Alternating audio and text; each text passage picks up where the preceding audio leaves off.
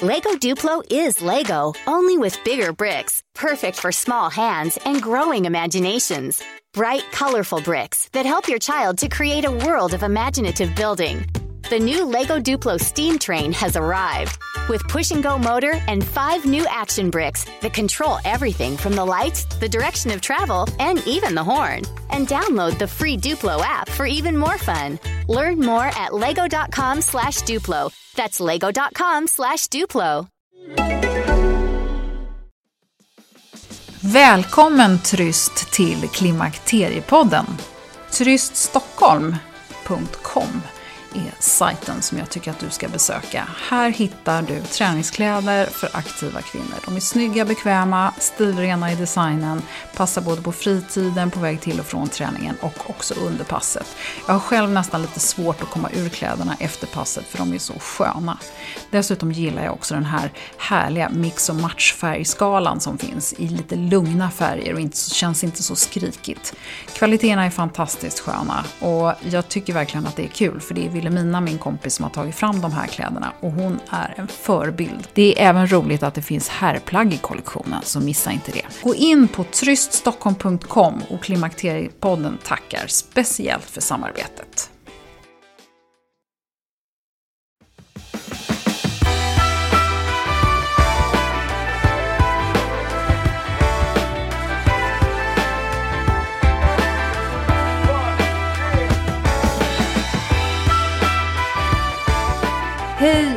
Välkommen till avsnitt 56 av Klimakteriepodden med mig, Åsa Melin. Du är inte ensam. Nej, verkligen inte. I SVT så kommer nu två program om klimakteriet och du får veta att 880 000 kvinnor befinner sig någonstans i klimakteriet.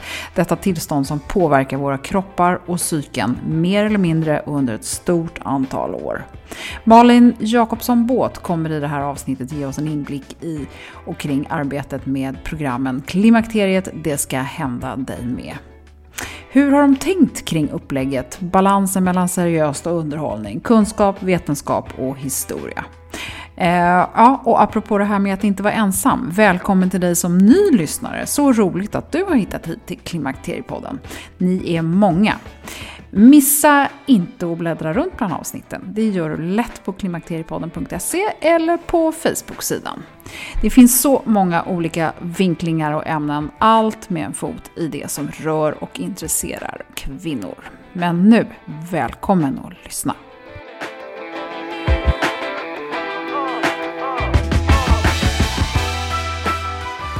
Men du får regissera. Ja, alltså det här är superspännande. Det är första gången jag som inte är journalist ska intervjua en journalist. Välkommen Malin Jakobsson.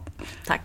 Jag har bjudit in dig, eh, superspännande tycker jag, för nu äntligen händer det. Nu ska klimakteriet lyftas på offentlig nivå i Sveriges Television. Och du jobbar på kulturredaktionen Japp. och eh, ni har, eh, du har jobbat på TV4 och så vidare och du är eh, väldigt engagerad nu i det här programmet som heter Klimakteriet, det ska hända dig med. Är två timmar uppdelat på två program som eh, ska handla om klimakteriet. Och vi är precis nu då inför det här, så första avsnittet sänds imorgon när vi släpper det här. Och eh, du är precis i slutfasen med det sista klippandet och så. Men berätta lite mer om dig själv, sen ska vi komma in på programmet. Mm. Jag säger då att jag är en klimakterietant, eller hur? jag börjar där, jag börjar där. Nej men eh, jag är ju journalist och har jobbat på Sveriges Television länge och lite andra ställen. Och sen var det bara helt enkelt så att när jag själv började närma mig klimakteriet, eller helt enkelt fick en vallning, jag fattade ju inte det först, att det var det det var. Då kände jag så här, det här är spännande, nu får jag, nu får jag kolla lite vad det kan vara som händer med mig. Och då när jag började fråga människor runt omkring mig, då var det ingen som visste vad det handlade om, eller fattade inte heller. Visste de inte vad en vallning var? Det kanske de visste, men det var också så här, klima, jo men det är väl klimakteriet, ja, men vad händer då? då? Så jag, vad är det som händer i klimakteriet mer än att man blir lite varm? Och där ungefär, men det var väl där kunskapen stannade, vid vallningar. Ja. Eh, torra slemhinnor hade man ju också hört talas om utan att riktigt förstå vad det kunde vara. Och då tänkte jag så här, ja men nu får jag ta reda på lite mer. Och det var nog det där privata eh, sökandet efter att begripa vad som skulle hända. Och när jag pratade och försökte begripa så tänkte jag så här, men det är ingen annan som vet heller. Det är ju helt otroligt. Mm. Och då tänkte jag, men vi gör ett program om det här. Det kan ju inte bara vara vi. Ganska många vi var det ju då, hade pratat med. Det skulle inte vara ett vetenskapsprogram, det visste vi, för att det är inte det jag kan bäst. Utan vi på något vis ville ta ett grepp om både man ska lära sig saker men det måste ändå presenteras på ett sätt som känns lättillgängligt och också är lite roligt. Jag jobbar med kulturprogram annat. Det kan vara allvar, det kan vara högtidligt, men det måste också finnas lite humor. Så det var någon slags hybrid vi ville göra. Och då tror jag inte att det är så lätt att förstå var ska det programmet passa in. Mm. Och, och, och, vad jag menar är att det inte är så lätt att förstå det för, för, för cheferna heller, utan man måste nischa sig lite och vara tydlig. Eh, och, och sen när vi väl fick chansen att berätta, att pitcha det här programmet och säga det här, så här. Och, och det blev bestämt då känns alla superpositiva. Så att jag skulle säga bara att det var nog lite svårt att begripa vad vi ville göra. Ja, men det måste varit svårt själva att begripa ja, ja. vad ni ville göra från början. I och med att det här är ett så konstigt ämne. Ja, men det kändes också så självklart att göra det. Och det var väl där jag tänker att, att andra kunde hakat på tydligare också. Det vill säga, ingen har berättat om det här i, typ i tv förut. Jag kan hitta något gammalt medicinprogram och fråga doktorn och så. Eh, visst, man har tagit upp det någon gång då och då. Men det kändes som att det var värt att lyfta i ett, i ett, i ett annat programformat. Inte bara ett slags medicinskt faktaprogram utan också detta med eh, var är man när man är 50? Vad betyder det här? Vad betyder det att inte längre vara fertil? Har det någon betydelse? Det finns så många kulturella, samhälleliga frågor tycker jag kopplade till det. Och då visste vi inte riktigt hur det programmet skulle se ut. Nej. Och du berättar ju i trailern som man har kunnat se mm. att 880 000 kvinnor, det vill säga en tiondel av alla kvinnor i Sverige befinner sig i klimakteriet. Mm. Och då har du räknat in 45 till 60. Ja. Eh, och då har jag eh, också räknat ut att vi har en tillväxt på ungefär 60 000 kvinnor om året. ja. så, så det känns ju som att herregud, vi, vi alla ska dit. Och ja. det är ju bra eh, titel du har på programmet. Det ska hända dem med med. Ja. Men du vet var den kommer ifrån, för det måste jag berätta. Ja. för när vi pratade om titel, för det är ju en svår grej ja, med ett sånt där program. Nej men då, och det här med att åldras, som ju också klimakteriet är en tydlig liksom, signal om att vi åldras. En, eh, då hade vi hört Annika Norlin säkert, som, hade, eh, som har en låt som heter så, Det ska hända dig med. Och den handlar om att åldras och att lite var, inte vara den man var. Liksom. Det är inte lika lätt, folk är inte lika intresserade längre. Vad hände? När började de sluta se mig som något som du vet, var någonting att ha? Det är en jättefin låt och den, eh, eh, det är precis det här det handlar om också. Det ska hända dig med. Det vill säga de unga kvinnorna som inte tror att de någonsin kommer bli 50 och hamna i klimakteriet. Well, de kommer också hamna där. Så då tyckte jag att den passade så bra, så vi har med den i programmet. Men det blev också en titel på mm. programmet. Mm. Mm. Eh, du är själv 52 år mm. och när du började fundera på det här, har, tog det sedan lång tid? För jag bara tänker, vi, vi pratade ju om lite bakgrunden här. Hur länge har du fnulat på den här tanken innan vi är här nu? Ja, du menar på programmet? Ja, precis. Ja, men jag blev lite inspirerad när det kom några böcker redan runt 2013-2014, Hej klimakteriet, eh, av två journalister tror jag. Eh, den läste jag då, för jag jobbar ju med böcker också och gjort det här. Så då tänkte jag, åh, det här är spännande och lite kul. Men då kände jag ju själv ingenting i min kropp. Det var lite för tidigt. Men, sen, men då tänkte jag att det här är en bra idé. De har gjort en bra grej. Det här är kul. Så då började jag tänka på det. Eh, men sen så var det så mycket annat som hände. Men när jag själv fick den där vallningen. Då kom det tillbaka? Nej, men då kände jag att det här måste jag göra. För gör inte jag det, då gör någon annan det och det vill inte jag. Förstår du hur jag tänkte? Nej. Så då, då när, när jag faktiskt vallade själv. Ja. Eh, I programmet så utlovar ni att ni ska gå till botten med klimakteriet. och när jag startade den här podden mm. så tänkte jag, vi hade ungefär samma bakgrund, för jag blev ju också så här, va? En vallning? Shit! Och sen så ja. började jag försöka hitta information och prata med folk omkring mig. Ingen låtsas om att de vet någonting och ingen vet någonting. Mm. Och då tänkte jag, men tio, tio avsnitt så har vi väl avhandlat det här och nu är det ju ett antal fler avsnitt. Hur har du tänkt när du har lyckats ner det här. Jag lägger mig direkt, jag kan inte matcha det här, jag kan inte matcha din podd. Eh, men jag tänker så här, det jag ser som vår möjlighet nu och vårt uppdrag, det är att lyfta upp klimakteriet eh, liksom, på bästa sändningstid eh, för en stor grupp människor, hoppas jag. Och att de själva då, det är att normalisera också. Och klimakteriet finns, det ska hända dig med. Eh, det finns massa saker som händer. Så att man på något vis får någon slags grundkurs i det här kan det vara. Och sen hoppas jag att kvinnor själva tar sig vidare, känner sig lite peppade att söka vidare hjälp om de har fastnat någonstans. Eller också kan skratta lite åt det, eller känna jag är inte ensam. Det finns massor med kvinnor som känner som jag. Bra, då ska jag försöka hitta rätt hjälp eller Förstår du hur jag tänker kring mm, det? Att mm, man liksom mm. lyfter upp det och säger så här, så här är det. Och nu ska vi inte dölja det längre, utan nu är det öppet mm. Och, och, när ni då har valt vad som ska vara med, eh, vad, hur, vad är det ni har fått välja bort? För jag tänker att det ska ju också vara underhållning på någon form av eh, basis ja. för tittarna.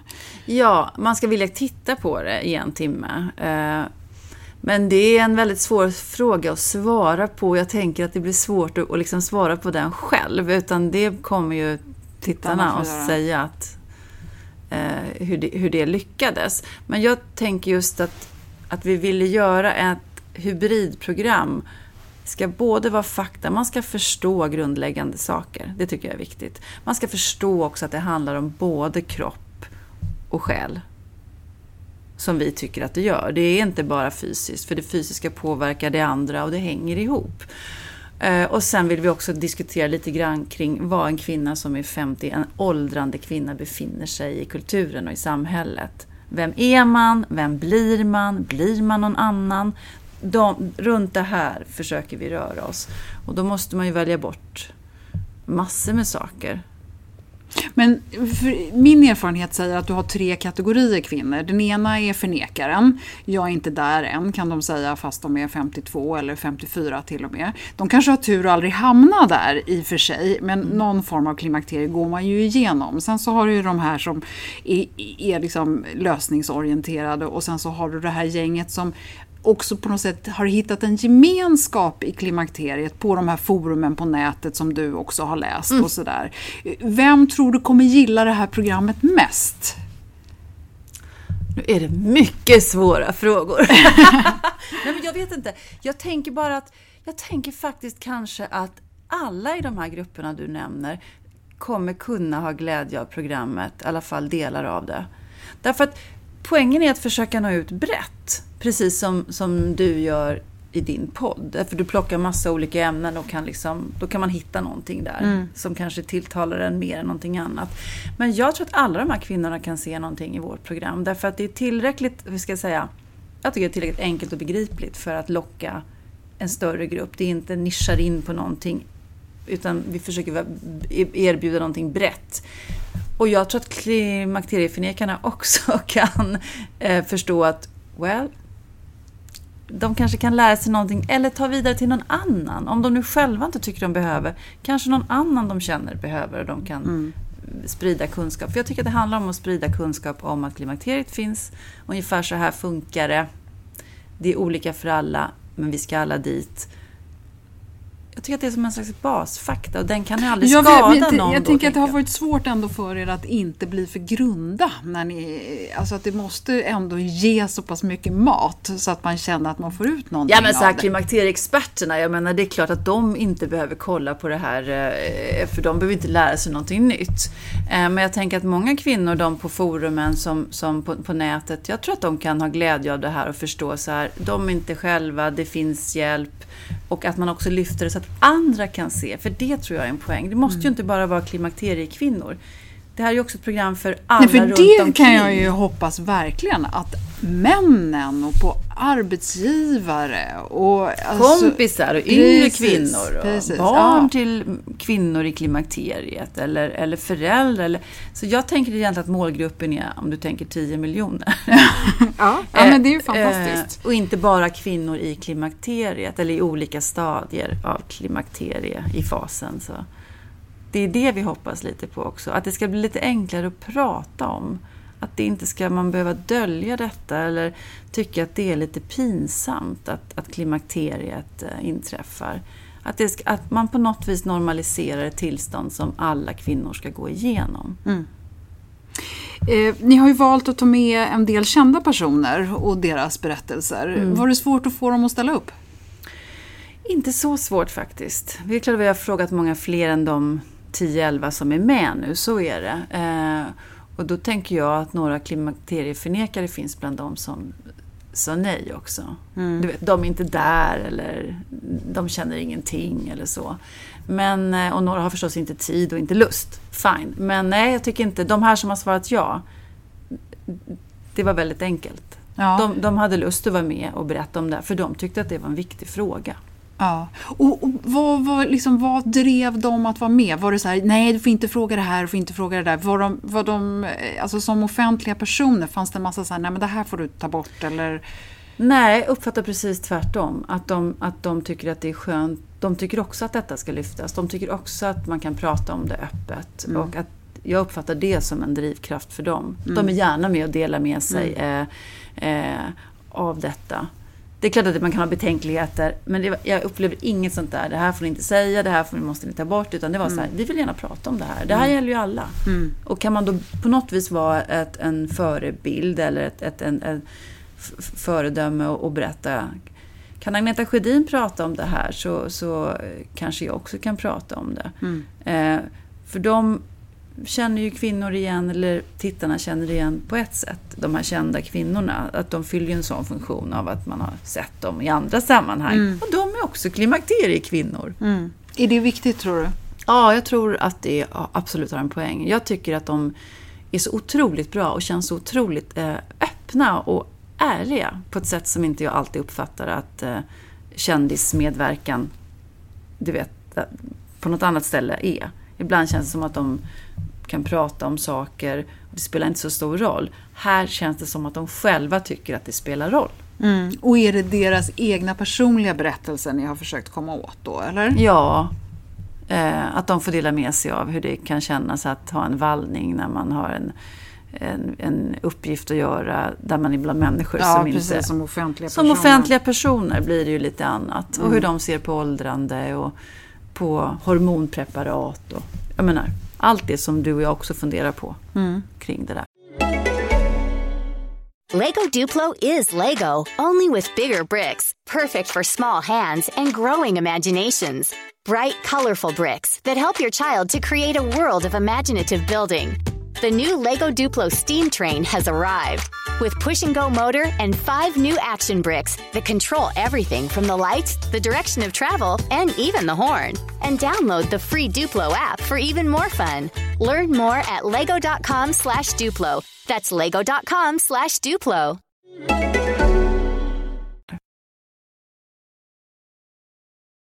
Vad har du själv lärt dig när du har gjort det här programmet? Jag tycker att... Eh, jag tycker att, man, att, man, att jag har lärt mig att det är så otroligt olika och att man inte behöver liksom... Eh, jag kan inte förutsätta att det är likadant för alla. Eh, utan man måste vara lite öppen för att vi har väldigt olika behov av att i och för sig prata om saker eller vara öppen om det. Och du vet hur man mår liksom. Men jag tycker att jag har lärt mig att det är bra att vara öppen att det gynnar alla. Hur då tänker Ja, du? men även de som inte känner sig bekväma att prata kommer dra nytta av att andra vågar prata. Det är jag helt övertygad om. Mm. Att våga dra fram någonting i, i det offentliga eller i, liksom i öppet, ställa det på scenen, betyder någonting. Att, och att de här till exempel kvinnorna vågar träda fram med sina namn och göra det, det betyder någonting. Mm. Eh, och sen har jag också lärt mig att klimakteriet är otroligt komplicerat. Och, och, det svåra är att man inte bara kan säga så här är det, det här händer, sen händer det här och sen är det klart. Det är den största nästan pedagogiska utmaningen med det program vi gör. Mm. Och, och, hur har ni tagit er an det då? Det får du bedöma sen om det, om det lyckades. liksom. För jag tycker att det har varit svårt men också väldigt roligt. Det finns ju massa andra fenomen, eh, faser som inte är så lätta att beskriva. Ändå måste man ju försöka på något vis förenkla och generalisera utan att det blir ytligt eller för enkelt eller för grunt. Och vad har du lärt dig för egen del? Som du har kunnat applicera på ditt eget klimakteriemående? Ja. Ja, men jag tycker att detta med till exempel eh, hormon, eh, synen på hormoner och hur den har eh, svängt under åren är ju otroligt fascinerande. Det tycker jag är en ja. av de stora eh, upptäckterna. Ja, men det här med hur forskningen, hur vi ändå litar som eh, medborgare eller konsumenter eller patienter på det som läkarna säger. Och, och, i det här fallet då när det har talats mycket om en stor studie som gjordes i början av 2000-talet som visar sig, då alla blev rädda för bröstcancer, ännu mer än de var innan. Och den bilden har varit så stark och lever kvar fortfarande. Och idag är det nästan ingen som vill prova ett hormonpreparat av rädsla för att få bröstcancer. Och sen har man kommit fram till andra saker under de här åren men den kunskapen, den forskningen når inte riktigt ut. Det tycker jag är jättespännande. Mm. Och här skyller ju då, ni har ju Angelica Lindén Hirschberg med i programmet som har varit med i många avsnitt av podden. Ja. Och hon skyller ju till stor del på media mm. att, eh, att bilden ser ut som det gör, att användandet av hormonella preparat mm. i Sverige är alldeles för lågt i förhållande till kvinnor som faktiskt skulle må bra av det. Mm. Hur, hur framställer ni hormoner i, i programmen? Ja, men jag tycker vi försöker berätta den historien om förändringen i synen på hormoner och vad som har hänt, hur det har svängt och så. Det är klart att vi inte förespråkar jättebra med hormoner, eh, men, eller inte alls hormoner, utan mer så här, så här ungefär ser det ut. Så jag tycker vi försöker ge en nyanserad bild av hormonsynen idag, som professionen har. Alltså det vill säga läkarna som arbetar med det här dagligdags. Så jag tycker att den är balanserad och, och jag tänker att man ska få veta då, okej, okay, det kanske inte är så farligt som folk pratar om, utan det kanske är ungefär så här istället. Tar ni upp alternativa lösningar? Ja, det gör vi. Eh, vi pratar ju just om det att alla kvinnor vill ju inte använda hormonpreparat och de kanske inte heller bör det för att de har en sjukdomshistoria som gör det olämpligt. Så vi nämner eh, några av de alternativ som finns. Och bland annat så lyfter vi fram det här som alltid nästan lyfts fram när det gäller något man kan göra, nämligen fysisk aktivitet. Så då har vi träffat eh, Mats Hammar, gynekologen, eller professorn, mm. före detta professor eller emeritus i eh, Linköping, som pratar om den där studien som de håller på med i Linköping och som är väldigt stor och omfattande. Eh, Mm. Och Mats kan man ju lyssna på i avsnitt fem om man är sugen på det. Ja. Men ni pratar inte om akupunktur, ayurveda och sådana alternativmedicinska grejer? Nej, men vi nämner att, att till exempel jag menar, yoga, djupandning, vi nämner några sådana, men vi går inte in på det och fördjupar det. Nej. Och det, det, är precis det jag tänker också att eh, kvinnor som ser det här programmet själva kan ta reda på mer. Mm. Men däremot att prata om, om hormoner, eftersom hormonomställningen är själva grunden till klimakteriet så blir det ju väldigt svårt att, att inte alls beröra den. Men jag tänker om man, om man känner sig skeptisk till hormoner och är rädd för det och så, vilket ju många är. Det är viktigt en, att lyfta och prata om hormonerna. Mm. Eh, sen kan man ju fatta de beslut man vill ändå. Men alternativdelen är mycket, mycket mindre. Där hoppas jag att folk känner sig engagerade att, att, att eh, själva ta reda på mer. Mm. Okay. Jag hörde det där jättespännande programmet om primärvården som du hade. Du hade med en, en kvinna som var chef. Ja, Larsén. Ja, ja. precis. Mm. Eh, nej, men jag tänker att det här med att eh, många kvinnor kommer ju inte till en gynekolog det första som händer. För att det, de kanske inte har någon gynekolog eller det finns inte så många gynekologer där de bor. Utan väldigt många människor hamnar ju eh, på en vårdcentral det första som händer. Och där säger ju både de läkare vi har pratat med, alltså gynekologer, professionen, att det är där är inte kunskapen densamma som bland experterna. Så det finns ju väldigt mycket stora, vad det verkar, kunskapsluckor. Det tycker jag är spännande också. Och det är skrämmande tycker jag. Ja, det är också skrämmande naturligtvis.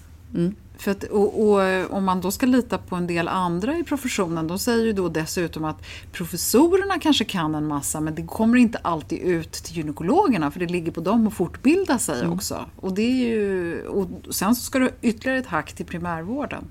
Eh, Exakt, så det är liksom som en näringskedja utan att värdera liksom att någon är högst och sämst här. Utan mer så här, det är en informationskunskap här men den verkar falla bort längs vägen. Mm. Eller inte gå så snabbt kanske. Mm. Och det kanske inte är så märkligt i sig. Men det som är tråkigt då, det är, tänker jag, att det är en massa kvinnor som kanske inte får ta del av den här informationen. Och sen kan de ändå fatta egna beslut. De behöver ju inte följa rekommendationer som en gynekolog gör. Men det vore ju ändå tacknämligt om de visste vad som gällde. Mm. Eller hade fått det förklarat för sig på ett rimligt sätt. Mm.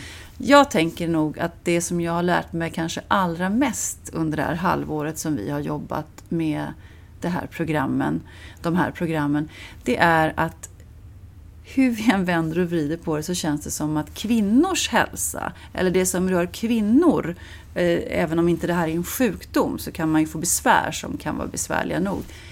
Det är ändå inte så intressant.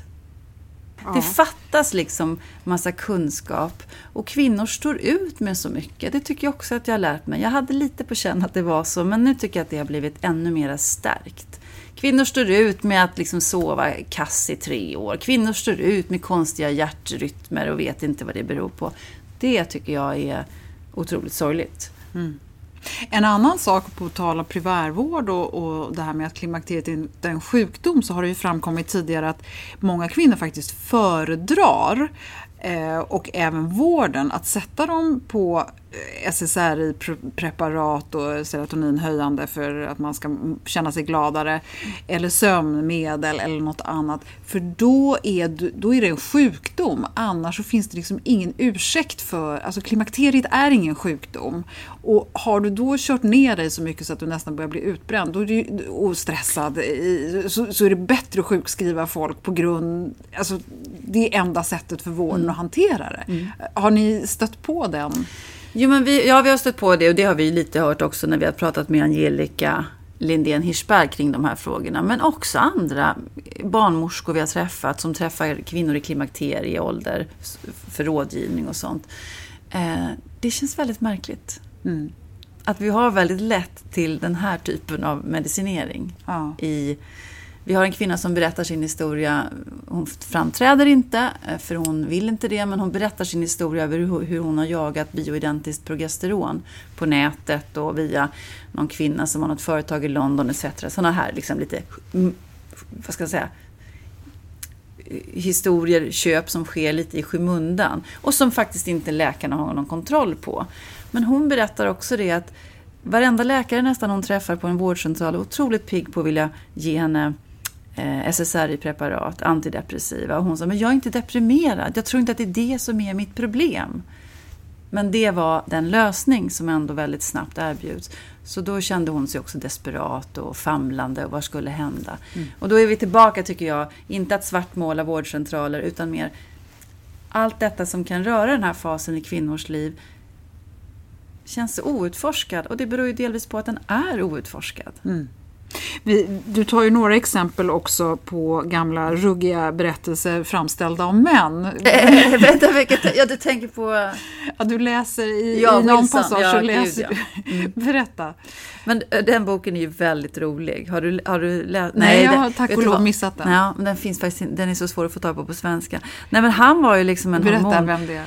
Robert A. Wilson var gynekolog eh, i USA och eh, han predikade östrogenets lov.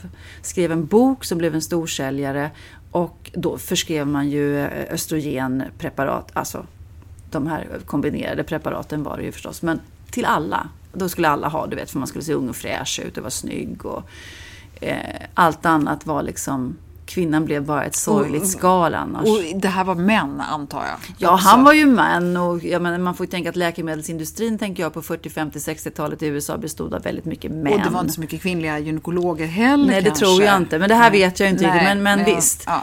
Eh, och, att, och då blir det återigen det här att kvinnor ska på något vis äta någonting för att också behaga de andra. Kanske inte främst för sig själv att man mår dåligt eller så, utan att att det där blir att plisa du vet, omvärlden. Mm. Men har du fler sådana exempel på ruggiga... Nej, det där är nog, det där är nog den värsta faktiskt. Ja, men berätta roligaste. vad det var han sa när du, du läser den här passagen. Du behöver inte säga ordagrant, men, men han säger, essensen av det hela. Ja, men essensen av det hela, bland annat att en kvinna som inte äter östrogen, det är att betrakta som en kastrerad kvinna. Hon har ingenting kvar liksom, att ge till någon överhuvudtaget. Såna, hela den här boken är full med sådana exempel. Så östrogen var liksom nyckeln till lycka och och överhuvudtaget att få någon form av värdigt liv, tänker jag, att man, liksom när man hör det där. Jo, men, men en kvinna som inte åt östrogen, det är klart att hon kunde ha ett värdigt liv också. Men det var jo, inte men han. vi vet Nej, det. vi vet men det. han Nej, tänkte nej. liksom att då är det bara Ja, ja, precis som du sa. Ja, och att hon också var till besvär då för alla andra eftersom hon var så hopplös. Du vet. Man kan inte ha henne i möblerade rum för att hon var både aggressiv och ful. Och, och den där synen, den har vi ju kommit ifrån. Men jag tror ändå att det finns jag tror att det finns en syn på kvinnan i klimakterieålder som inte är så positiv ändå kvar. Mm. Utan att det där, det där är ju väldigt extremt. Mm. Men förhoppningsvis så kommer vi ju någonstans här. När, när man har sett de här två timmarna så hoppas ju, eller vad jag hoppas är ju att vi ska hamna i mer öppna diskussioner och våga Ja. lyfta det här. Det är ju det jag kämpar för. Det är Ja. ju därför podden finns och det är Ja. ju därför jag blir så lycklig när det här ska sändas, som du själv sa, på bästa sändningstid. Mm. Det är ju fantastiskt. Hur, eh, liksom önskan om att lära sig mer när man har sett de här programmen, vad, vad, rekom- kommer ni rekommendera dem vart de ska ta vägen sen, alla de här nyfikna kvinnorna? Nej, men jag tänker, att, nej, jag tänker mer att de ska känna att, att det är öppet, eh, att de ska ut och, och söka själva. Liksom. Ja, men det finns ju lite böcker att läsa, det kommer ju lite nya grejer nu. Du har ju pratat om några av dem också, böcker i höst och så som kommer. Det kommer mer till våren. Så jag tycker att utgivningen av sånt börjar bli tätare. Det är någonting på gång. Din podd är ju ett exempel på det också. Eh, att det, du kan prata om det här, det är ju inte som den måste liksom ut. Det måste nå fler. Och det tror jag att, att ett, jag hoppas att ett program eh, i SVT kan, kan spridas till fler och att folk då vaknar själva och vill ha mer. För jag, redan när jag startade podden så var det någon som sa så här, men herregud, måste du kalla det för Klimakteriepodden? Kan du inte åtminstone säga något annat? Ja. Alltså det, det är ju otroligt att, eh, och sen finns det då förtäckta ord för det här. Men jag tycker vi... Nej men jag tycker också, det är ett bra ord. Ja, det, det är ju det det handlar om. Så Ja. att jag hoppas att man kommer våga säga det utan att det är något konstigt med det och utan att det är ett skämt.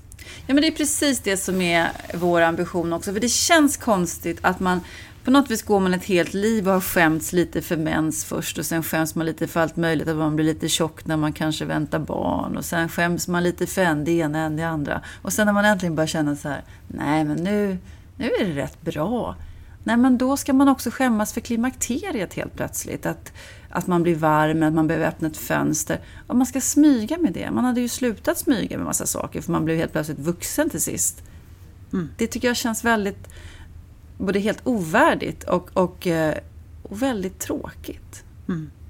Jag tänker inte smyga längre. Det är väl det som är eh, vi hoppas att folk ska känna. Ja, och slutligen är det det som, så att säga, som kvinna på 52 nu, som kan en faslig massa om eh, klimakteriet. Eh, vad är ditt bästa tips till alla som lyssnar? Gråt inte, kämpa. Och gråt inte. Ja, okej. Oj, oj, oj. Ja. Ja, men det menar jag så här, man får gråta om man vill, absolut. Men jag menar så här, man ska inte gömma undan det då, utan då ska man ta plats med det. Det är så tror jag jag tänker. ja. Det Det, var säga- fint sagt, nu blev jag lite tårögd bara Men den har jag ju så. snott från kvinnorörelsen, så den är ju inte min egen. Men jag tycker man kan använda den ju. För att jag tycker inte att man ska skämmas. Och det tycker jag är en del av det. Man, liksom, man kan lipa lite, men framförallt så ska man begära att få hjälp. Man ska känna att man vågar det. Att inte folk ska skratta åt de här grejerna. Nej. Du vet, så här lite skämtsamt. Sluta dra era klimakterieskämt om det Utan eh, Mm. var lite schysst och öppna ett fönster. Se att någon behöver någonting. Ja, men jättebra. Eh, tusen tack Malin. Vad, vad spännande att få lite eh, insikt i arbetet bakom. Jag hoppas att det här blir en supersuccé. Ja, det hoppas vi också. ja, men vi tänker att det finns många, eh, många hangarounds. Många kommer komma hit. De behöver ändå en grundkurs. Och sen så Sen får de lyssna på podden. sen får de lyssna på podden och sen får de läsa lite böcker och så får de själva eh, gå vidare. Och sen vill jag säga en sak till. Det Ja. kommer jag på om jag får lägga Ja. till det. Ja. Men jag har funderat mycket på när jag har läst några av de här böckerna som har kommit både nu och som har kommit tidigare. Att, att det är sådär som att man måste välja spår när man då har kommit till klimakteriet. Vem blir jag nu?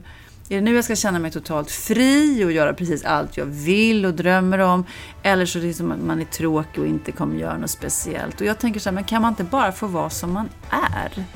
Men man vill ha lite mer hjälp med de besvär man kanske har i klimakteriet. Det är ju inte självklart att vi förändras jättemycket för att vi fyller 50 och står mitt i livet. Tusen tack för att du ville vara med, får jag säga. Men jag vill säga tusen tack för att jag fick vara med, för att vi fick vara med och prata om programmet. Eh, det känns väldigt kul och mm. hedrande.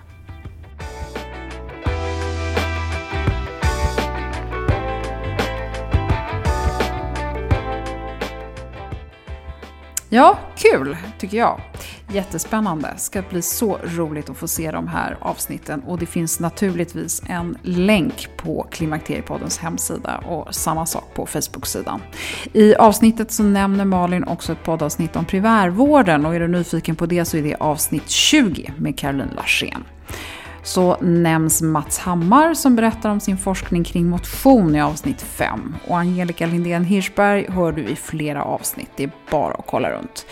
Klimakteriepodden.se, där bläddrar du enkelt bland avsnitten. Och vill du komma i kontakt med mig, Åsa Melin, så hittar du mig via hemsidan eller Klimakteriepodden på Facebook och Instagram, där du jättegärna får följa Hoppas att du gillade avsnittet och vill rekommendera det för någon. Nästa vecka så ska vi prata om artros. Och det är förklaringen till att många av oss börjar få ont i leder och känna oss lite slitna helt enkelt. Så det blir ett spännande avsnitt, så missa inte det. Och välkommen att lyssna snart igen. Hej då!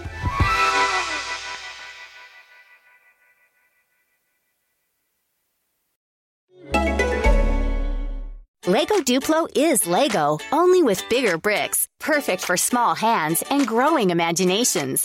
Bright, colorful bricks that help your child to create a world of imaginative building.